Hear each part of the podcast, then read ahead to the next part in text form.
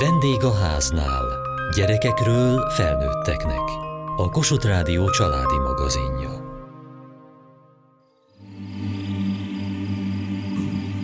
Életemben egyszer kaptam pofont tanártól, még harmadikban.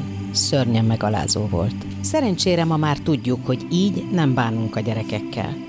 De ők sem bánthatják egymást. Megnéztük, hogyan kezelik a bántalmazást a kőbányai Krisztoforus Waldorf általános iskolában. Hogy kezdődött? Az volt, hogy nem én összevesztek, és akkor elkezdtek a Ninát csúfolni, és akkor kitiltották. Csináltak három szál bambuszból egy kerítés, hogy azon a Nina nem mehet túl.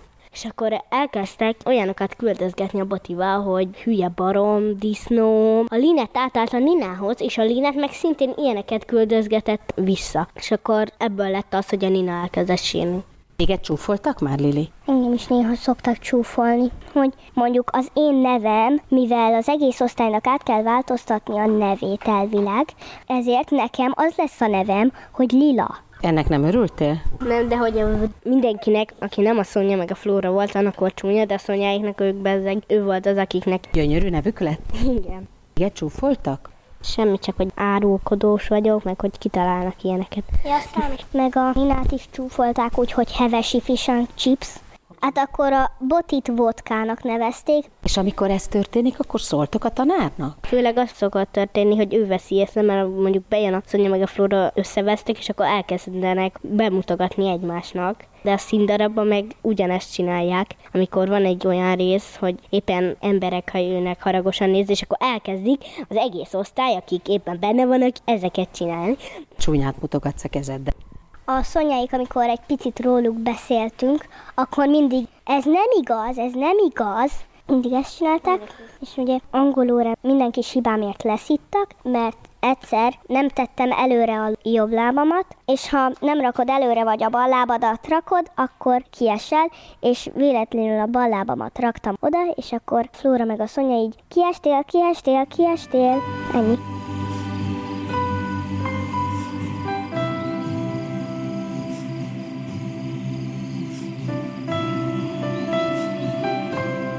Tudás Eszter az osztályfőnök, egy második osztályról van szó. Hogy tudta meg? Az látszik nagyon sokszor, amikor elsírja magát. És ez tulajdonképpen mindennapos, ahogy a picik játszanak, mint csak másodikosok. De hogy föl kell hívni a figyelmüket arra, hogy azzal, amit tesznek vagy mondanak, mit okozhatnak a másiknak. Ezt még nem tudják másodikban? Amikor csinálják, nem, mert én azon az állásponton vagyok, hogy mind a két félnek igaza van és akkor, aki támad, az a saját jogait védi, a saját igazát védi, csak nem veszi észre, hogy közbe beletapos a másikba, és esetleg valamit félreért. És arra kell ráérezni, hogy mi volt az a pont, amit félreértettek. Mert mind a kettőnek igazsága van. Az, aki támad, meg kell nézni, hogy miért tette mert nem gonoszak a gyerekek. Az ember még nem gondolná, hogy ilyenkor bármiféle konfliktus van, de hát a szakemberek azt mondják, hogy csírájában kell a konfliktust jól kezelni, mert akkor az nem nő nagyra. Igen, hát amikor elsősök voltak, arra helyeztem nagy hangsúlyt, hogy kialakuljon egy osztály közösség. Volt olyan, hogy egy nagy-nagy összecsomózott fonal gombolyagot hoztam be minden reggel, és azt kellett kibogozniuk, aminél mindenkinek volt egy kis feladata, mert megkeresték a végét, és elkezdték fölgombolítani, és nem volt szabad meghúzni, mert akkor nem tudjuk kibogozni. És ez, hogy mindenkinek csinálnia kell a közös rendért valamit, nagyon összehozta az osztályt. Például az első héten kimentünk az udvarra, és a homokozóban mindenki magának épített kis várat. A második héten pedig egy közös várat építettek és ahogy beleszoktak az iskolai életbe, egyre inkább egy közösség, együtt érünk el dolgokat, nagyon-nagyon szépen dolgoznak és élnek együtt. Azért az is hozzátartozik, hogy nagy korkülönbségek vannak. Tehát a legkisebb gyerek nálunk még csak nyáron lesz nyolc, és a legnagyobb az meg már tíz. És ilyenkor már elkezdenek ezek a kiskamasz dolgok is előjönni, egy belső tér alakul ki náluk, és mindent érzelmi intelligenciával, egy fantázia szűrőn keresztül élnek meg, és mindegyikük védi a saját igazát. És nagyon kegyetlenek tudnak lenni egymással És most vagyunk abban a periódusban, hogy meg kell tanulniuk nem csak kifejezni az érzelmeiket, hanem meglátni a másikon. A másikra való odafigyelést, mert a sajátját érzi, de a másikét nem. És azt is meg kell tanulniuk, hogy ha valakinek valami rosszul esik, azt jelezze, mert nem veszi észre a másik, hogy ő éppen beletaposott. Nekem ez most rossz. Vagy az, hogy hagyjál, hagyd abba, és elmenni onnan. A másik pedig, hogy amikor már nincsen meg ez a nagy érzelmi feszültség, akkor viszont megbeszélni. Hiába beszéltetem őket, amikor még mind a kettő ízik, mert benne van egy érzelemben, akkor nem lehet, akkor ordítozni lehet. És én azt sem tartom legjobb megoldásnak, hogy kényszeríteni valakit, hogy most kérjen bocsánatot. Attól az még megismétlődhet hanem rá kell világítani, hogy hol hibázott esetleg, és az a legfontosabb, hogy legközelebb ne történjen meg. Természetesen, ha valakit megbántottam, akkor jó bocsánatot kérni, de ha ezt belátta, akkor már ő bocsánatot fog kérni. Amíg nem látja be, addig meg butaságnak tartom kényszeríteni, mert úgy is megcsinálja, és úgysem szívből jön, és a másik meg megérzi. De azért tartott egy osztály megbeszélést is, amikor ezek a konfliktusok voltak. Tartottam, a gyerekek között is megbeszéltük a dolgokat, mert az egy nehézség, hogy akkor, amikor én velük vagyok, nagyon tartom a rendet. Előttem ezek nem igazán vannak. Amik kibuknak, vagy a szünetekben, ha nem vagyok kint, vagy a napköziben történnek. És azokat meg be kell hozni, és meg kell beszélni. Tehát a napközis kollégának is meg kell mondani, hogy ha volt ilyen eset, szóljon, de a gyerekek is szóljanak.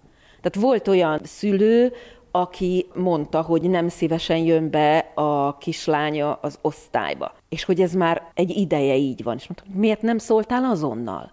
És akkor megbeszéltük a gyerekekkel is, megbeszéltük a szülőkkel is, és ez volt egy nagyon-nagyon jó érzés, hogy az apuka úgy búcsúzott el tőlem a szülőin, hogy visszakapta a hitét a Waldorf pedagógiába tudták, és volt ennek oka is, és még nagyon-nagyon érdekes dolog, ezt is már nagyon sok osztályban láttam, hogy például valamelyik kisgyerek nem akarja megfogni a másik kezét, vagy van olyan, és ez egy rosszabb, amikor többen, tehát hogy átveszik egymás viselkedését, és egyszer csak az lesz, hogy egy vagy két gyerek kiszorul az osztályközösségből, és hát most látok ilyet is, nem biztos, hogy akivel ez megtörténik, észrevette. Például be kell állniuk félkörbe, és egyszer csak azt láttam, hogy az egyik térfélen többen állnak, mint a másikon. És azért ezt jó látni egy pedagógusnak, és teljesen levettem, hogy ez mi. És azonnal szóltam az osztálynak, hogy na ezt nem, meg azt is észrevettem, hogy egy bizonyos térformánál, ha egy irányba haladnak, akkor valaki nem akart úgy állni, hogy majd azzal a valakivel kelljen kezet fogni.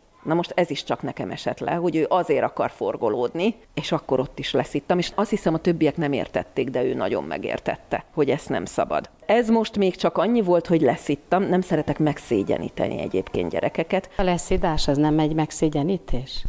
Te, pontosan ezért kezdtem el mondani, hogy ezt nem szeretem, ott meg kellett tennem, és az a lépés lesz a következő, hogy négy szem közt beszélek vele, és megkérdezem az okot. Hogy ez mitől lehet, és meg szeretném vele beszélni négy szem közt, hogy ezt hogy lehet feloldani. Minek kell történnie ahhoz, hogy ez ne történhessen meg.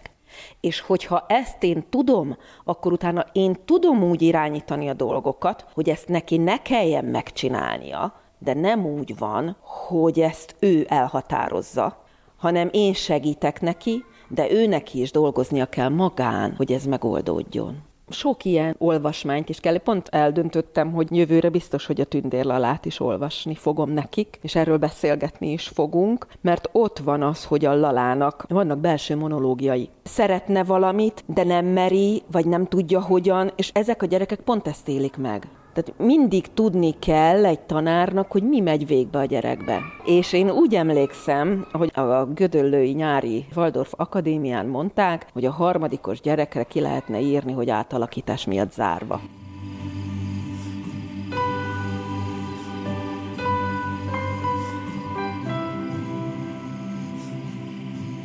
Mi az, amiről hallott? Mit hoz haza a gyerek? Délutánonként mindig elmesélni, hogy hogy van ezekkel a lányokkal, akik piszkálják őt. Sokszor rossz kedvű emiatt, fáradt is. Én azt gondolom, hogy az energiáinak egy része arra megy, hogy megvédje magát. Nekem megszakadna a szívem. Én egyelőre azt látom, hogy még bírja ezt a fajta terhelést, de én sem örülök neki. Mit tud neki tanácsolni? Általában végig szoktam hallgatni, hogy mi történt, magától is mondja egyébként, nagyon együtt érzek vele. Hevesen reagálja le ezeket a piszkálásokat, csapkod, dühöng. Arról szoktunk beszélgetni, hogy mivel ez csak olaj a tűzre, hogy ez így nem célra vezető, és akkor mit lehetne helyette csinálni, de még nem igazán találtunk jó megoldásokat. Elmesélte azt, hogy az osztályfőnök összehívta őket, és beszéltek róla az órán. Nem, erről én nem tudok, ilyet nem mesélt. Viszont volt szülőknek is szülői értekezlet, ott mi történt? Beszélgettünk arról, hogy mi történik, hogy kik csinálják, kik ennek a célpontjai, mert több ilyen gyerek is van az osztályban. Mit lehet ezzel tenni, mivel nagyon év végén vagyunk, ezért egyelőre várakozó álláspontra helyezkedtünk, hogy majd ősszel drámajátékkal megsegíteni esetleg az osztálytanító a gyerekeket. Szabad ezt hetekig hagyni, hogy ez történjen? Szerintem nehéz ezzel az egésszel mit kezdeni, tehát nem gondolom, hogy vannak egyszerű megoldások, mert lehetne azt csinálni, hogy tanárt odaállítunk felügyelni a gyerekeket folyamatosan, és mindig rájuk szólna, hogyha valami ilyesmi történik, de hát ott van a lány WC, ahova nem lehet utánuk menni, ott van az udvari játék, amikor azért szabadabban elvonulnak a gyerekek, tehát nem lehet ilyen módon levédeni ezt. Valahogy a gyerekekben kellene megértést segíteni, hogy ez így nem jó. Hogy lehet a gyerekekben a megértést megsegíteni? Én annak örülnék nagyon, hogyha azok, akik végignézik ezeket, ők egy kicsit meg lennének támogatva abban, hogy álljanak mellé annak, akit éppen bántanak, ne hagyják ezt, ne csak végignézzék. Ezt mondja a lányának? Ő harcos, bátor típus, tehát ő kiáll azok mellett is, akiket éppen bántanak, és aki nem tudja megvédeni magát. Ez persze nem segíti az ő helyzetét. Nem látom, hogy a szülő mit tud azon felül tenni, hogy a saját gyerekét megpróbálja megerősíteni. Én azt nem gondolom, hogy az segítség, hogy én fölé állok a csúfolódó gyereknek, hogy elnye, bejne, ezt ne csináld a kislányommal. Egyrészt ott sem kiegyensúlyozottak az erőviszonyok, hiszen egy hatalommal bíró személy fölé magasodik. Ez megint csak ezt az egyensúlytalanságot hangsúlyozza az osztályközösségben pedig erről mindenképpen essék szó, és beszéljenek róla a gyerekek. De úgy tűnik, hogy az én lányomnak ez nem volt annyira fontos, mert nem mesélt róla.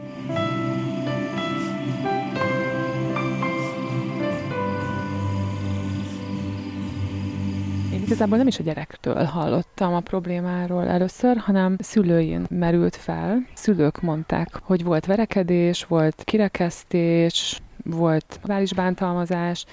Teljesen meglepődtem azon, hogy ennek aktív részese az én gyerekem is. Van egy kislány állítólag az osztályban, aki nagyon elhatárolódik sokaktól, és fizikailag is bántalmaz, és ennek a kislánynak legjobb barátnője az enyém. Persze meglepődtem, másrészt pedig elkezdtünk egyből arról beszélni, hogy mi lehet a megoldás, hogy ez ne történjen meg. A szüleim mondtam, hogy beszélek nyilván a gyerekemmel, hogy próbáljon meg egy hitként állni a bántalmazottak és a bántalmazó kislány közé, mivel hogy ő a legjobb barátnő, és próbáljon meg rászólni, hogy ez nem szép dolog, hogy ilyet ne csináljunk, és próbáljon meg azokra figyelni, akik rosszul érzik magukat. És próbáltam itthon, amikor a szülői után megérkeztem, azzal párhuzamot vonni, hogy van két nagyobb tesó, akik fiúk lévén akár fizikai, akár verbális bántalmazásban részesültek, és hát ott rendszeres probléma volt ez, hogy az egyiket a figyelemzavara, az elkalandozásai miatt a tanárok, akár a gyerekek bántottak, a másikat pedig a füzetvezetése, az írásképe, vagy a túlsúlya miatt. Ez volt az egyik oka annak egyébként, hogy mi a Waldorfot választottuk. Egy elfogadóbb, nyitottabb, kommunikációval ellátott rendszer, tehát hogy ebben nem csalódtunk. Ő azt mondta, hogy igazából sodródott ezzel a dologgal, és hát egyébként az ő elmondása szerint azok a gyerekek, akik kirekesztődtek, azok ő úgy gondolja, hogy egy picit rá is szolgáltak azzal, hogy piszkálódnak, idegesítően viselkednek, és hát erre mondott példákat is. És van még probléma, vagy ez már megoldódott? Viszonylagos nyugalom van, de lehet, hogy jól fog jönni most a nyár.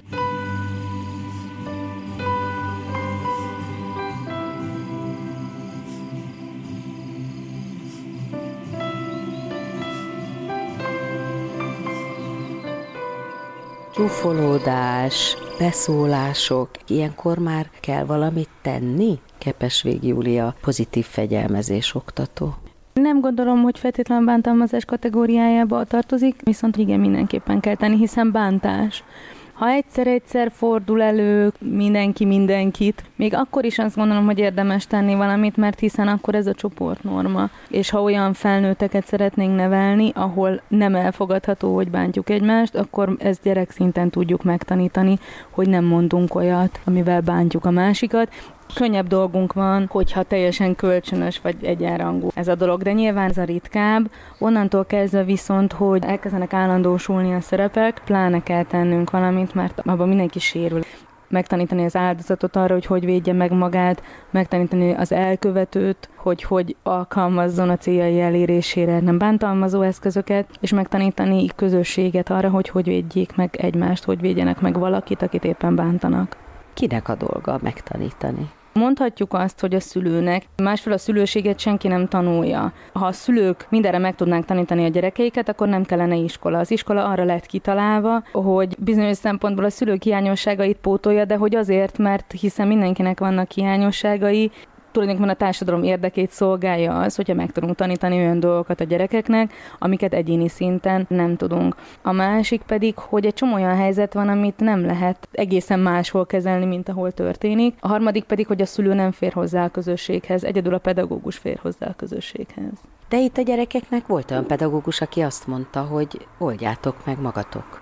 Hát ez nagyon nagy gond, amúgy nagyon jó szemlélet, hogy oldják meg, arra törekszünk, hogy meg tudjuk tanítani nekik, hogy hogyan oldják meg maguk. De amikor egy gyerek segítséget kér, akkor nem tudja jól megoldani, és akkor muszáj neki segítséget nyújtanunk. Ráadásul még a felnőttek is így működnek, hogy ha meghallgatásra találnak, akkor meg tudjuk oldani a helyzetet, de ha azt kapjuk, hogy hát old meg magad, akkor nem tudjuk megoldani, mert csak azt érezzük, hogy magunkra vagyunk hagyva.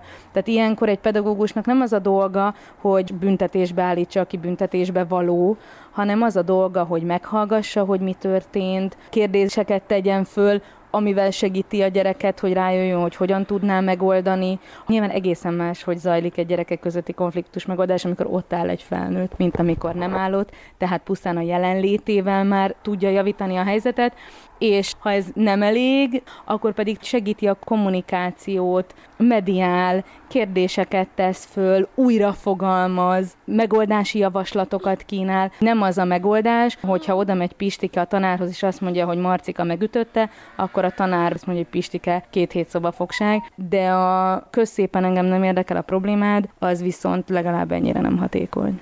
Mit mond a pozitív fegyelmezés, hogy hogy oldjuk ezt meg? Az iskolai pozitív fegyelmezésnek a legfontosabb eszköze az az osztálygyűlés. Tulajdonképpen egy beszélgetőkör, ami sok-sok pedagógiai szemléletben és sok, sok iskola és óvoda modellben benne van. Ide problémákat hozhatnak be a gyerekek anonim módon, és akkor ott van egy közös probléma megoldás. Tehát nem bűnös keresés, meg nem igazságtétel, hanem egy probléma megoldás, ahol mindenki elmondhatja az érzését és a véleményeit a dologgal kapcsolatban. Úgy csinálunk, mint hogyha csak az áldozat és az elkövető között történne valami, de nem így van. Minden szemlélőben negatívan hat, és nagyon sokszor, amikor ezzel találkoznak azok, akik bántanak mást, az elegendő ahhoz, hogy változás legyen. Mindenki elmondhatja az érzéseit, és utána egy közös probléma megoldás következik, és a gyerekek is úgy szokták kezdeni, hogy mi lenne, ha az lenne a megoldás, hogyha jól megbüntetnénk az elkövetőt, de aztán gyorsan meg lehet nekik tanítani, hogy valójában ez nem megoldás semmire, meg tudnak tanulni tényleg megoldást keresni, és akkor el tud indulni egy olyan folyamat, amiben a gyerekek is látják azt, hogy amikor valaki bánt mást, akkor általában neki is valami baja van, van, el tudnak kezdeni a gyerekek, a közösség ráébredni, ráismerni arra, hogy a megoldás valójában sokszor ott van, hogyha bántást elkövető félnek segítünk. A bántást elkövető fél pedig akkor meg tudja azt érezni, hogy ha számíthat másokra, akkor nem kell bántással elérnie egy célt, hanem kérhet segítséget, és kap. És a pozitív fegyelmezés egyébként ennél egyáltalán tovább megy, tehát hogy ezeket direkt tanítja, tanítja a gyerekeket segítséget kérni, tanítja segítséget nyújtani, tanítja jelez érezni például azt, hogy engem ez zavar, kérlek, ne csináld. De egyébként ezt felnőttek is nagyon sokszor nem tudják. Tehát vagy tűrünk, vagy veszekszünk, amire a másik nem jól reagál, hiszen támadva érzi magát, támadva is van. És nagyon sok konfliktus nyilván a gyerekek között is ebből keletkezik, hogy engem zavar valami, amit a másik csinál, úgyhogy belerugok, vagy csúfolom. De ha megtanulom, hogy szabad azt mondani, hogy figyelj, engem nagyon zavar, hogy bármi, sőt, még azt is tanítják, hogy hogy kell erre reagálni tisztelettel. Akkor egy csomó-csomó konfliktus eleve megoldódik, de magának a bántásnak szerintem a leges, legerősebb ellenszere, és a legkomolyabb eszköze az az, hogyha megtanítjuk ezt a közösséget arra, hogy védjék meg egymást. Mire tanítja a pozitív fegyelmezés a passzív szereplőket? Arra tanítja, hogy hogyan lehet a másikat megvédeni, hogy megvédjük egymást, hogy engem is megvédenek. Ki mondja egy osztály, hogy megvédjük egymást. Bárkit megvédünk, akár egy másik mód lehet, hogy mindenki csak egy embert véd meg, tehát hogy csinálunk egy láncot, és akkor mindenkinek van egy védője, és van egy védetje, de ugye ez körbe megy, akkor már nem kell félni. Tehát az, aki bánt, az egyszer vagy kétszer kipróbálja, leteszteli, hogy tényleg van-e védelem, és ha van, akkor egyszerűen leáll. Tehát, hogy nem arról van szó, hogy itt minden nap hőstetteket kell a gyerekeknek csinálni, egyszerűen biztonságban tudják magukat érezni, és ez rettenetesen meg tudja változtatni az osztálydinamikát, a csoportdinamikát. Nagyon jó, hogy megvédjük egymást, de hogy? Akkor az egyik hangon nagyon halkan fog szólni, hogy de ezt nem, ne csináld. Ez nyilván nem lesz hatékony, a másik lehet, hogy sípcsonton rúgja, az se igazán jó megoldás, tehát, hogy akkor adjunk neki konkrét mondatokat, amivel meg tudják védeni egymást, akár mozdulatokat, és mindenki eljátsza, és mindenki lehet minden szerepben. Valaki azt mondja a másikra, hogy nem tudom, te undok béka, akkor két ember elé lép, és azt mondja, hogy nem bántjuk egymást amikor közösségileg tudnak beszélgetni arról, hogy mi a gond, hogy hogy álljunk egymáshoz, akkor az ember nem érzi kipécézve magát, nem kell védekeznie, és ezért be tudja engedni az információt, és el tud indulni egy változás. Ma az iskolai bántalmazásról beszélgettünk. Kövessék műsorunkat podcaston, vagy keressék adásainkat a mediaclick.hu internetes oldalon. Várjuk leveleiket a vendégháznál kukac mtva.hu e-mail címen. Műsorunk témáiról a Kossuth Rádió Facebook oldalán is olvashatnak. Elhangzott a vendégháznál. A szerkesztő riporter Mohácsi Edit, a gyártásvezető Mali Andrea, a felelős szerkesztő Hegyesi Gabriella.